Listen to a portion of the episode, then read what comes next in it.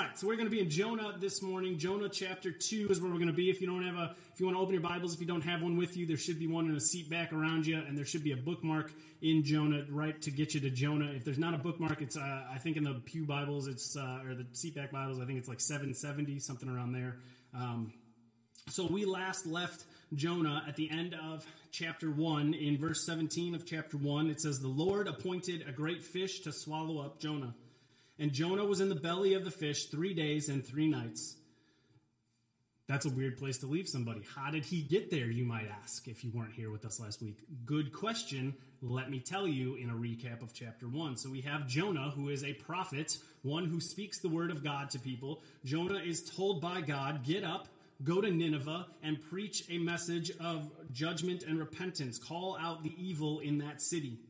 So Jonah gets up, as he was told, and he goes as he was told, but he doesn't go to Nineveh. Literally, he goes in the most complete opposite direction that he possibly can. He goes down to Joppa and he hops on a ship to go to Tarshish, which is completely to the west, literally the entire opposite direction of where he is supposed to go he is on a ship, and while on this ship, God sends a mighty wind that causes a mighty storm that just about tears this boat apart. The crew on the ship are freaking out. They start praying to every one of their different gods, but none of that works because they're praying to just random ideas.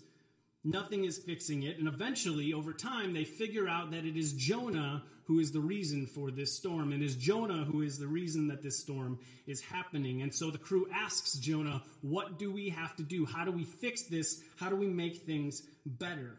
And Jonah tells them, The only way that's going to happen is if you throw me overboard and let me die.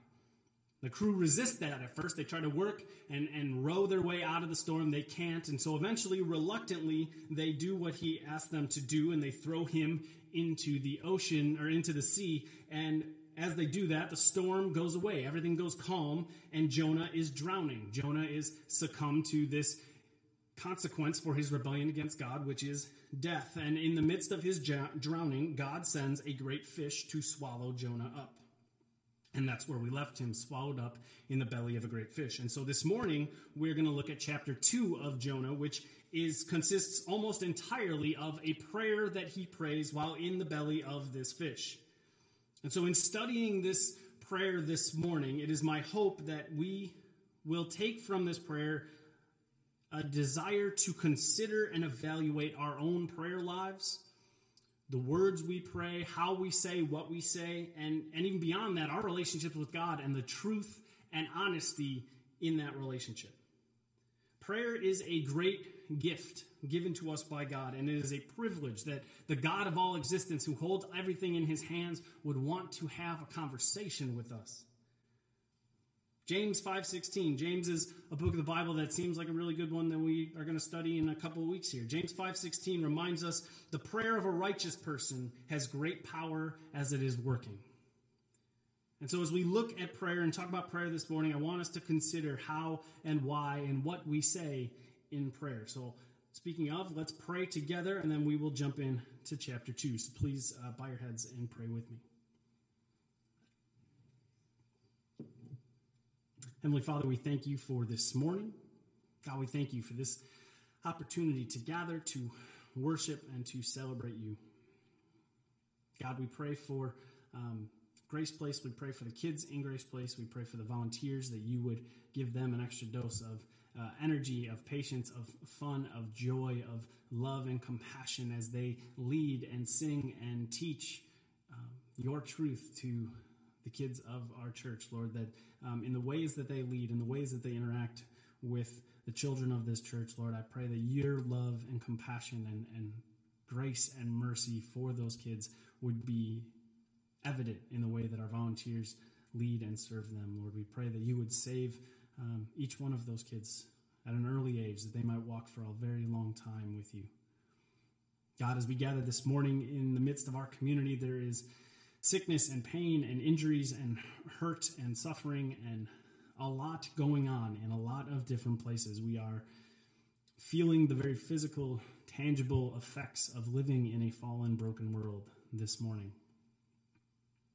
God, help us to uh, remember that these things are temporary, that you are in control of all things. And God, we ask that you would be the healer that you say that you are, the comfort that you say that you are, the be you in all the different ways, in all the different names, in all the different situations in which you reveal yourself to us in Scripture. God, we need you to be you in the midst of our community um, these days, Lord, because there is a lot of hurt and suffering and, and just exhaustion going on. God, as we open your word this morning, as I preach your word this morning, I, I pray that nothing comes from my lips that isn't from you, Lord. And as I preach, let, the words of my mouth and the meditations of all of our hearts be glorifying to you. We pray these things because of Jesus and in his name. Amen. All right, so we're going to read through Jonah 2. It's pretty short, it's only nine, ten verses. Um, so we're going to read through Jonah 2 and then we'll go back and talk about it. So Jonah 2, starting in, uh, starting in verse 1. Then Jonah prayed to the Lord his God from the belly of the fish, saying, I called out to the Lord out of my distress, and he answered me. Out of the belly of Sheol I cried, and you heard my voice. For you cast me into the deep, into the heart of the seas, and the flood surrounded me. All your waves and your billows passed over me. Then I said, I am driven away from your sight. Yet I shall again look upon your holy temple. The waters closed in over me to take my life. The deep surrounded me. Weeds were wrapped around my head. At the root of the mountains, I went down to the land whose bars closed upon me forever. Yet you brought me up. You brought my up my life from the pit, O Lord my God. When my life was fainting away, I remembered the Lord, and my prayer came to you in your holy temple. Those who pay regard to vain idols forsake their hope of steadfast love. But I, with the voice of thanksgiving, will sacrifice to you. What I have vowed, I will pay. Salvation belongs to the Lord. And the Lord spoke to the fish, and it vomited Jonah out upon the dry land. What I want to do this morning for this prayer is we're going to look at it um, in two ways, basically. What I want to do is first, I want to kind of look at this prayer virtually in a in a nameless, faceless kind of way. I want to take it out of context. I know you're not supposed to take the Bible out of context. This is a thought exercise. I promise we'll bring it back into the context. But what I want to do is basically I want to I want to consider Jonah's prayer as if it was one of the psalms that like doesn't have a name, doesn't have context to it, right? Like it's just those psalms that we don't know anything about the author or where it's coming from. I want to kind of look at this prayer in that sort of way. And then we'll go back into again and consider the context of who we know Jonah to be, his situation, all of those things. So at first, I want to kind of set aside Jonah for a, for a bit, and then we'll come back and talk more about him uh, in regards to the prayer he prays. Okay, so um, so basically, uh, this so, this prayer gets broken into three sections. The bulk of it is verses one through six, where he talks about the things he has gone through in the past. It's all past tense. It's the things he's experienced. And then you have verse 7, which is kind of a summary of verses 1 through 6. And then you have verses 8 and 9, which focus more on the current and future. And so he speaks in verses 1 through 6, he speaks about being stuck and in a bad way. He uses the word Sheol, which is the land of the dead, death, really. It's a lot of references in these first verses to water and drowning, which I know we just said we're taking apart the context, but he's talking about water and drowning because, you know, he's in the belly of a fish. We get it. So, verse 2, he says, I was in distress.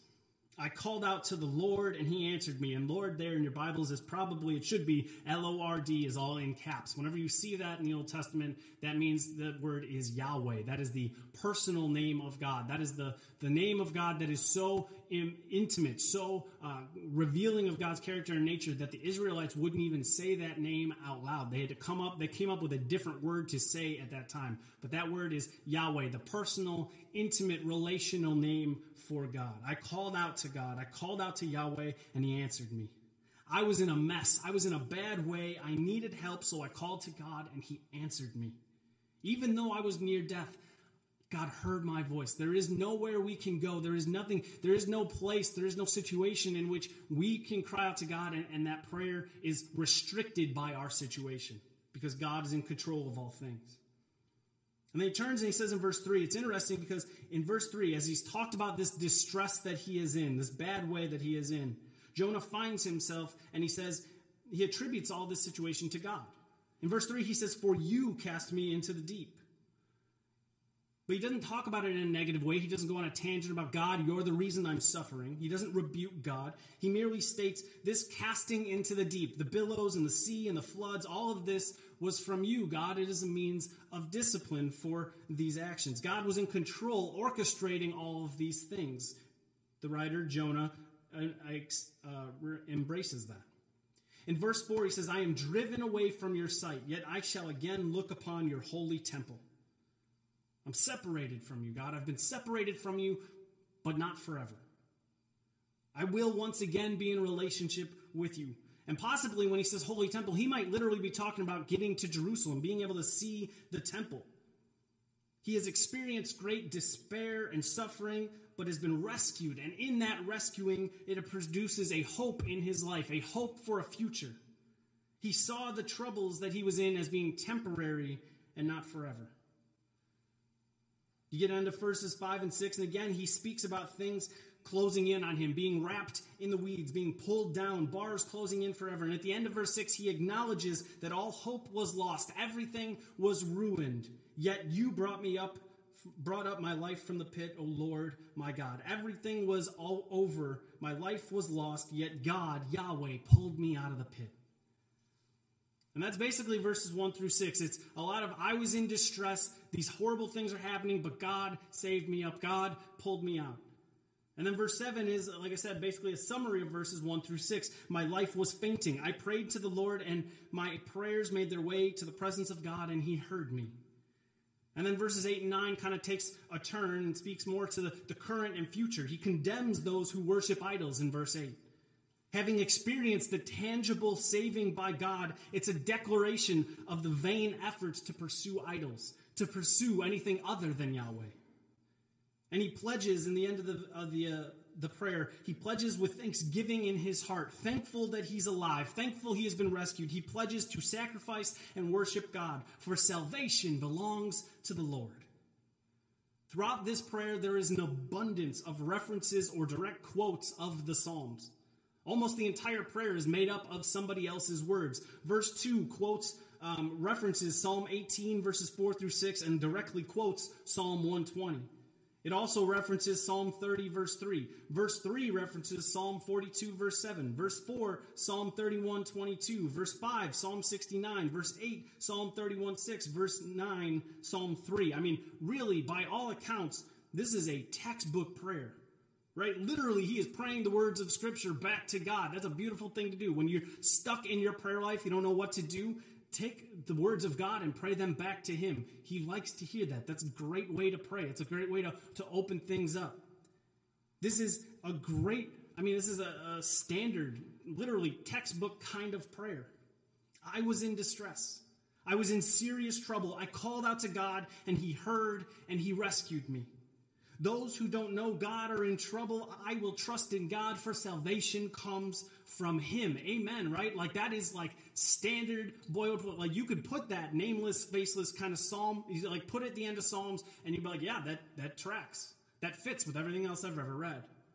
Good job, Jonah, right? I mean, it took like being swallowed by a giant fish but clearly you finally got your head on straight things are things are changing there's been a change in your heart right Maybe. Maybe. I want to look at this prayer and I want to talk about Jonah.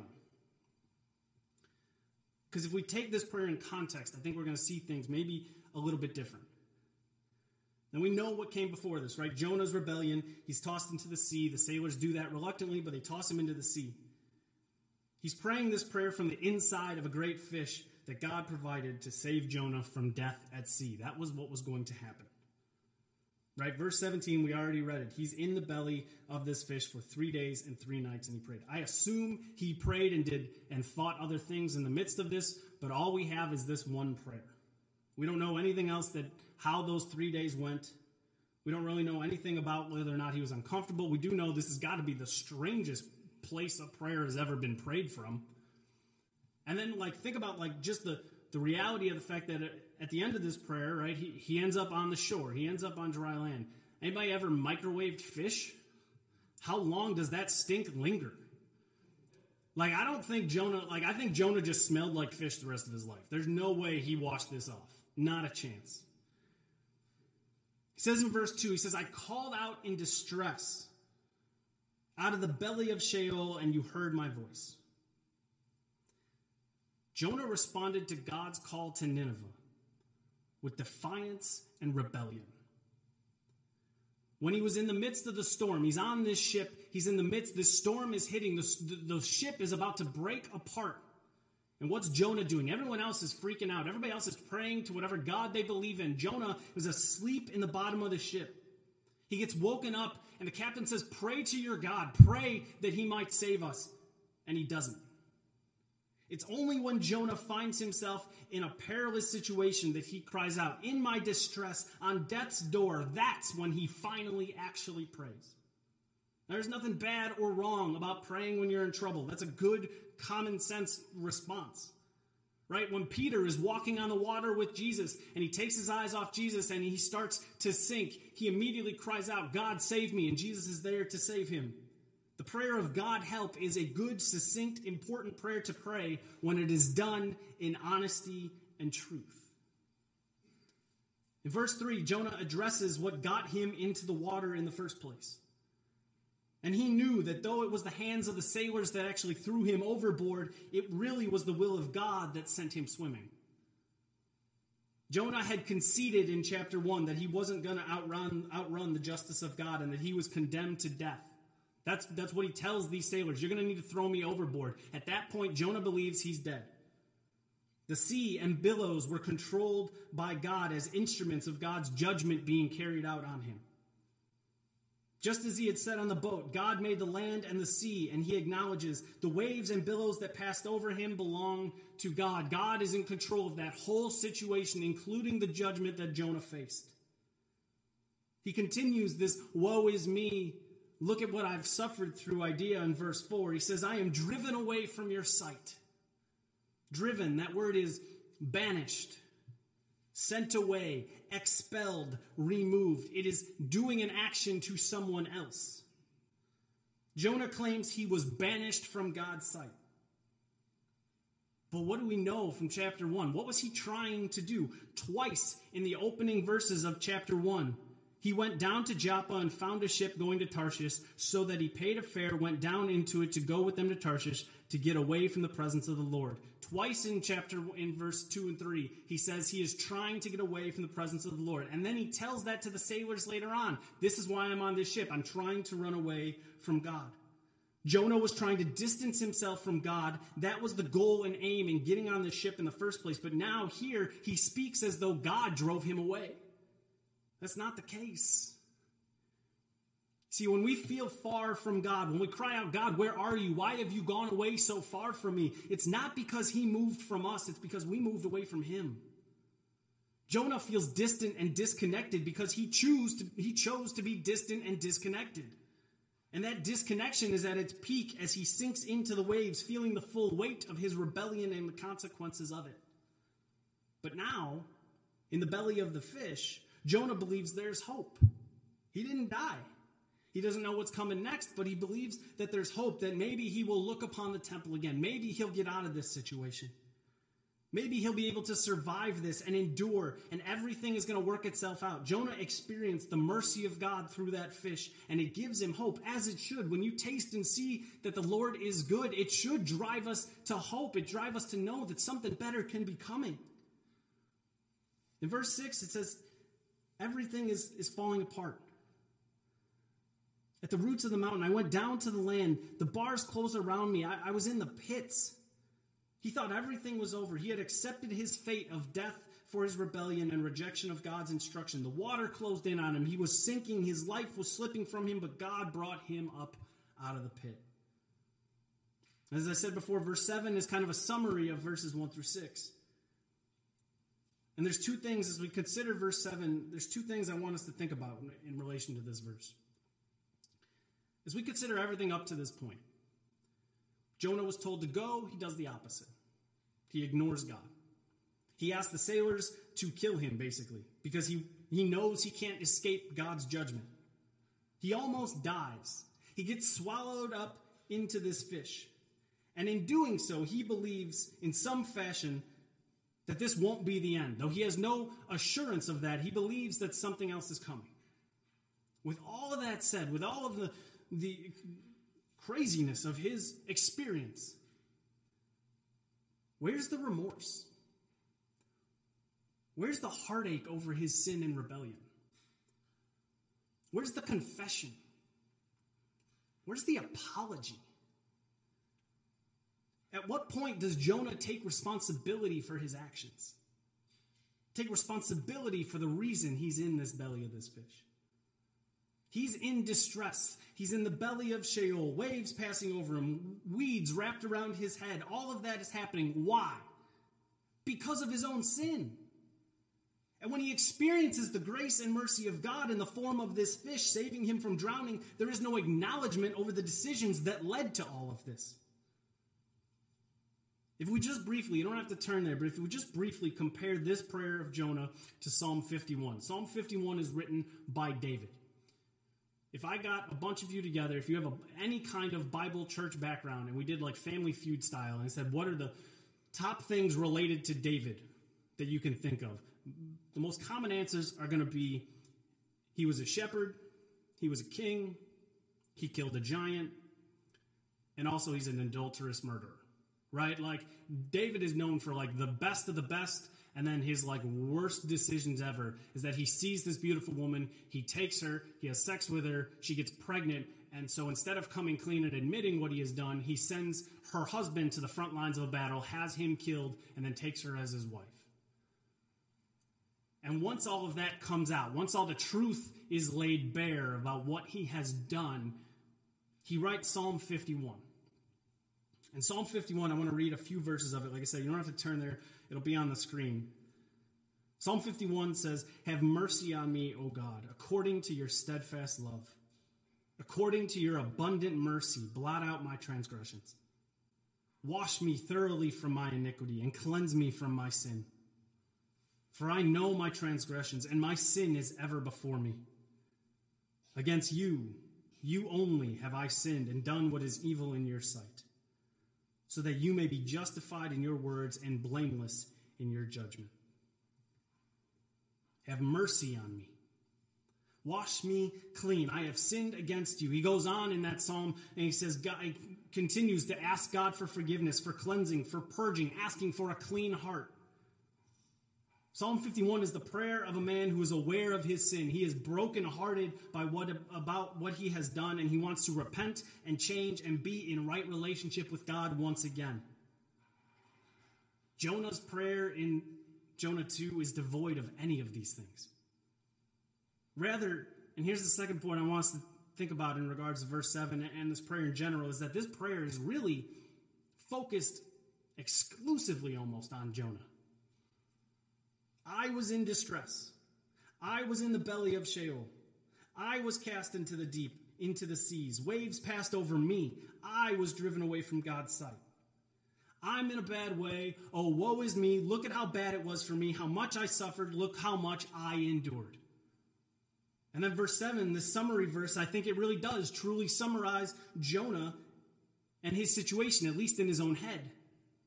My life was fainting away. I remembered the Lord, and my prayer came to you into your holy temple. My life was fainting. I was in trouble. I was dying. Then, according to Jonah, how do things get fixed? What does he say in verse 7? When my life was fainting away, what are the next two words? I remembered. I remembered the Lord, and my prayer came to you. I was in a bad way, then I did something about it. I remembered, I acknowledged, and it was my prayer that rose up to God to cause him to save me. Jonah's whole prayer up to this point has been about himself and all the things he went through with no acknowledgement of his own sin. And then he says, and then I fixed it. This is now three weeks in a row that I get the chance to reference what I think are some of the most important verses in all of Scripture. Ephesians 2 8 and 9. For by grace you have been saved through faith. And this is not your own doing, it is the gift of God, not a result of works, so that no one may boast. Our salvation is not something to be won, earned, or achieved. It is the grace and mercy of God through the life, death, burial, and resurrection of Jesus that we might be saved. The only thing we contribute to the equation is the sin that necessitated Jesus' sacrifice. Jonah's salvation is really similar. The only thing he added to the equation was his rebellion from the will of God that caused him needing to be saved in the form of this fish. The difference is for those who understand the reality that our salvation is outside of our control, can boast and celebrate in the work of God on our behalf. Jonah instead decides to say it was his prayers that led God to save him. Not only is he lacking in remorse and, re- and, and repentance, but he still can't see how he is literally dependent on the grace and mercy of God on his behalf. His heart has not changed. He was told to go to Nineveh and he didn't want to go. Why? Because he didn't want God to save those people because they were his enemies. His heart is still hard to God's grace and mercy. How do we know? Look at verse 8. He turns the prayer and he says, Those who pay regard to vain idols forsake their hope of steadfast love. Who do we know in already in these first two chapters? Who do we know that has some kind of connection and relationship to idols? The sailors that were on the ship with him. When the storm hits, they all give way to praying for their own gods, praying to their own gods. But the difference is they had a change of heart. When they were introduced to Jonah's God, to the one true God, they prayed to him before they threw Jonah overboard. They asked for forgiveness for what they were about to do. And they prayed and worshiped and sacrificed to him after the storm broke, right there on the ship. They actually changed their ways. They make vows, they make decisions to change their lives moving forward. They had hearts changed. They actually responded to God moving in their lives. Jonah has the nerve to compare himself and to try and condemn them in verse 8. When in actuality, it was those idol worshippers that he was on the boat with who have proven themselves to be more humble and responsive to the will of God than God's own prophet. The sailors actually prayed and worshiped and sacrificed when faced with the opportunity. In verse 9, Jonah says, With a voice of thanksgiving, I will sacrifice to you. What I have vowed, I will pay. He promises he will worship, he will sacrifice in the future.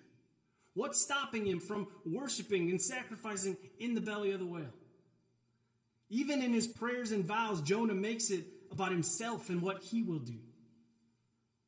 Jonah makes this prayer about himself, even grammatically speaking. He does this, and I don't do this very often, but I think it's important here. I said in, in verse 2, Jonah prays the words of the Psalms, and he prays Psalm 120. In Psalm 120, in the Hebrew, in the way it was originally written, in Psalm 120, the word order, because word order is different in Hebrew than it is in English. The word order in Psalm 120 is literally, To the Lord my distress, in my distress I called out. In Jonah 2 2, as he quotes that same psalm, he says, I called out of my distress to the Lord. Do you see how he flips it? Who's the subject? Who's the focus of the prayer? Jonah takes the words of God, he takes the words of David, and he flips it to make himself the focus. Even in quoting scripture, he's trying to take the focus away from Yahweh and make it about himself. He does the same thing in verse 9 when he closes out the prayer. He quotes Psalm 3, verse 8. And again, the word order in Hebrew is Jehovah Yeshua, belongs to the Lord's salvation. In Jonah 2 9, he says, Yeshua, Jehovah, salvation belongs to the Lord. It's subtle, it's slight, but Jesus takes the back seat. God takes the back seat. It's a slight shift. But Jonah's prayer, at first, when we read it, and you look at it from afar, it seems it's holy and it's real and full of biblical language, but it's lacking. It's lacking heart. If we go back to, to David's prayer of repentance in Psalm 51, he reminds us in Psalm 51, verses 16 and 17 For you will not delight in sacrifice, or I would give it. You will not be pleased with a burnt offering. The sacrifices of God are a broken spirit, a broken and contrite heart, O God, you will not despise. Jonah promises sacrifice and worship, and he vows he's going to do these things. But God's desire for his people is not what are we going to do, not promises and wishes and hopes and dreams. It's not even in the execution of sacrifices and activities. What God wants and desires is a broken and contrite heart, a realization that yes, we have sinned, an admission of our fault, and a humble desire to turn to him in repentance. God wants us to come to him, to ask for forgiveness to seek after him, to trust him enough to know that we can come to him. And if we do so in humility and honesty, he will hear our prayers, know our hearts, and shower us in his grace and mercy and compassion and forgiveness. Yes, there are consequences to our action, but we don't have to worry about being condemned by God or punished a second time for those sins because if our faith is in Christ, He paid the punishment. It's already done and over. God's saying, Come and find forgiveness here. Salvation does belong to the Lord. Jonah's right. We do find our hope and forgiveness and saving in the grace and mercy of God when we pursue Him in a real and honest way. Jonah's heart is not contrite. His heart has not been changed. And we know that as we're going to continue our study. Spoiler alerts for the next chapter. In chapter 3, Jonah does go to Nineveh. God tries it again. He says, One more time, arise, go to Nineveh, preach to them about the evil that I have seen. And Nineveh, and this time Jonah says, okay. And he goes to Nineveh and he preaches, but he does it half heartedly. And even afterwards, when God shows compassion to the people, when they hear God's word and they turn, Jonah gets angry that God did as he pleased and, and that God showed compassion to his enemies. He's still full of anger towards these people. He still can't understand the height and width and depth and length of the grace of God, grace that he himself experienced. This prayer of Jonah, though, is not unique to him. Sadly, there are many who spend a lot of time in churches, a lot of time in Bible studies. They know the words to say, the phrases to use.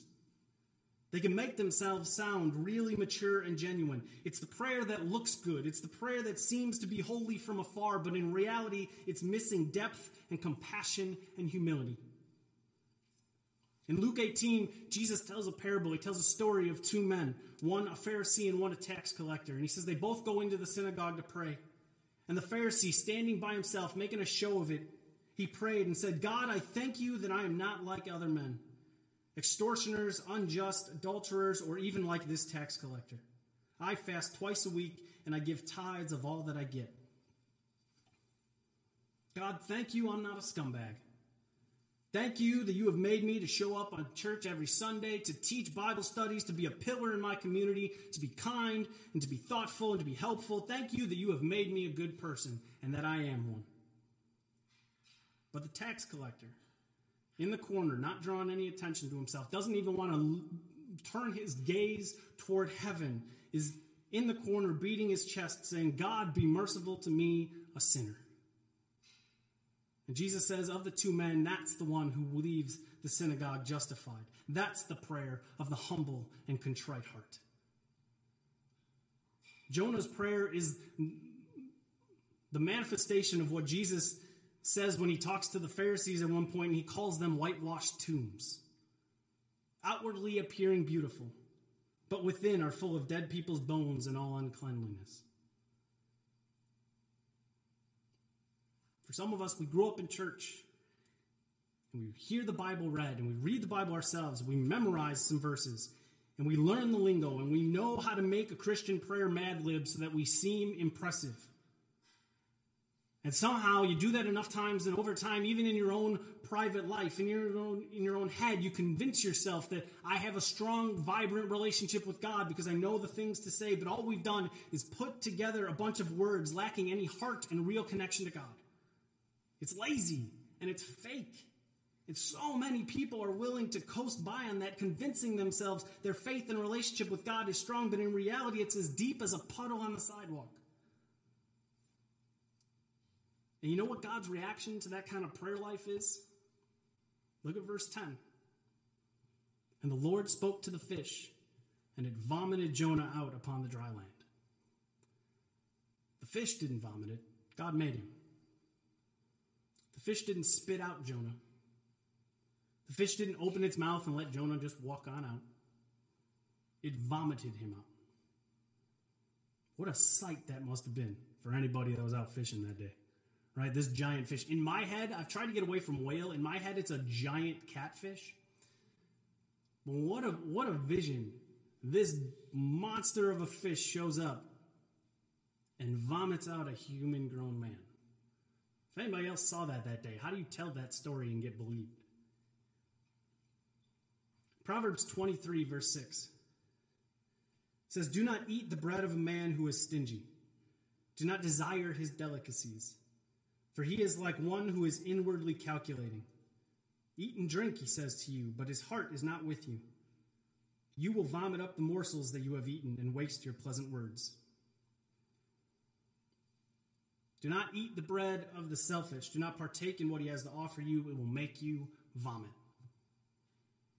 That's Jonah and his prayer in the belly of this fish. But here's the amazing thing God doesn't write Jonah off. We don't end with chapter 2. There's a chapter 3 and a chapter 4. He doesn't treat Jonah like a lost cause, like Jonah does in verse 8 when he's talking about the sailors and really in his heart talking about Nineveh, seeing it as a lost cause. Jonah is flawed. I said it last week, I said it this week, I'll probably say it the next two weeks. Jonah is flawed. Jonah is bad at his job. He is selfish and rebellious. God uses him. God works through him. God works in spite of him. God is still glorified through Jonah, both in his rebellion and his saving of Jonah, and even in his begrudging obedience. Jonah is not perfect. We are not perfect. But God didn't give up on Jonah, and thanks be to God, he hasn't given up on us. God will be glorified through you, and God wants to be in a relationship with you. He wants to be in a relationship with you and I, not because we're all that special and important, but because that's who God is. God is love. God wants a relationship with us because He made us and He knows us and He loves us. So let me ask you what are your prayers like? Do you consider the words you are using to pray? Do you believe the words you are using to pray? Do you believe? Have you put your faith in and been changed by the one that you are praying to? Prayer is a gift and a blessing from God to grow us and to help us connect and develop our relationship with Him. A relationship that we did not earn, win, or work for, but one God has granted to us through His Son and invites us to be part of. Do not de- neglect it. Do not ignore it or decide it's too hard. Cultivate it. Practice it. Show up on Friday night. We're going to have a group of people. We have this happening on Friday nights because we have people in our church who are excited and passionate about prayer. So let's do it together. Let's grow and learn. Engage with God because it doesn't matter how long or wordy or impressive your prayers are. If it is bound up in a humble and contrite heart, God hears and welcomes those prayers. Even when we don't have the words, right? Even when it's just a groan, if it's an honest and true groan, God hears that and welcomes that prayer. We cannot earn, work, or our way into a right relationship with God. It is by grace alone, through faith alone, in Jesus alone. When we admit our need of a Savior, when we believe that Jesus died on the cross for our sins in our place and choose for Him to be not only our Savior, but the King of our lives, when we are humble enough to come to Him and admit our need for Him, that's when the relationship can grow. When we are genuine and humble before God. When that's the place you're coming from. He hears and welcomes and engages in a real, honest conversation with us. So don't try to put on a show. Don't try and show up and, and impress him with how fancy your lingo can be. Just show up and speak. He wants to hear from you. He wants to speak with you as well. And as we heard again in this morning's memory verse, even when you show up without any words, God says, Come, I understand. I understand you. I know the pain. I know the hurt. I know the suffering. Just come. Come and be with me and really, truly be in my presence. Come seek after me with honesty, and that is enough. Don't take a bunch of religious sounding words and regurgitate them back as if it's some kind of mystic incantation. Be thoughtful, be genuine, be honest and real and humble. God is calling you into a conversation, into a relationship with Him. What are the words you're going to use? Let's pray.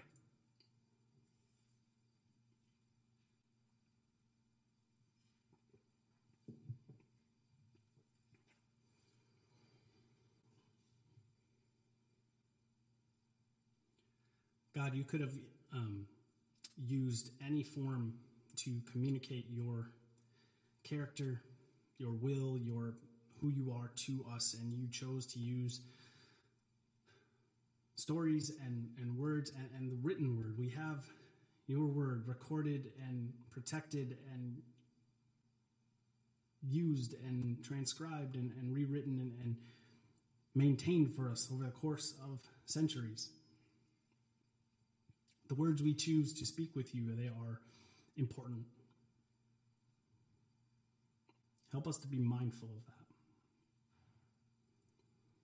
Help us when we pray, when we pray with others, and, and when we pray by ourselves, Lord, help us to be intentional with the words we choose. And more than that, be intentional with our hearts. Got to pray that we would be honest, that we would have this morning, for some of us, maybe the first real honest conversation we, with you that we've had in a long time, maybe ever. That we would come before you humble enough to say, God, I, I need you. That I need help. I can't get through this on my own. I'm, I'm in a bad way, but I can't fix it and I need you to fix it. God, help us to be real and honest with you because you know us anyway. You know our rising and our sitting. You know the hairs on our heads. You know our hearts. You know everything. There's no fooling you, there's no pretending with you because you know. And even though you know all of that, you know all of the good and the bad and, and everything in between, you still call us to have a relationship with you. You still call us and invite us to be welcomed into your family. God, the grace and mercy that is abounding in you is overwhelming. We don't have we don't have the words to, to truly adequately express gratitude for what Christ did on the cross. Our groanings will have to do. God, I pray that we would we would be honest with ourselves and with you and where we stand with you and what we believe, where we have put our faith and our hope. And God, as you call us to be the lights of the world, I pray that you would help us to shine brightly. Not so people can be impressed with how brightly we shine, but so that people might come to know you, that people might come to know the grace and mercy that you have available to them. God, we have fallen short. Every one of us has, has sinned, has, has rebelled against you. God, we thank you that you tell us that if we confess to you, if we bring these things to you, if we have that broken and contrite heart, that humble heart, that you are faithful and just to forgive us our sins and cleanse us from all unrighteousness. God, we confess that we have rebelled against you and we ask that you would forgive us. Help us to live into the new life you have given us. Help us to live into the new life that you, your Son paid for us and bought us through his death and resurrection. And in doing so, that we might shine brightly for you, to point others to you so that they might know how good you are. God, we thank you and praise you. Amen.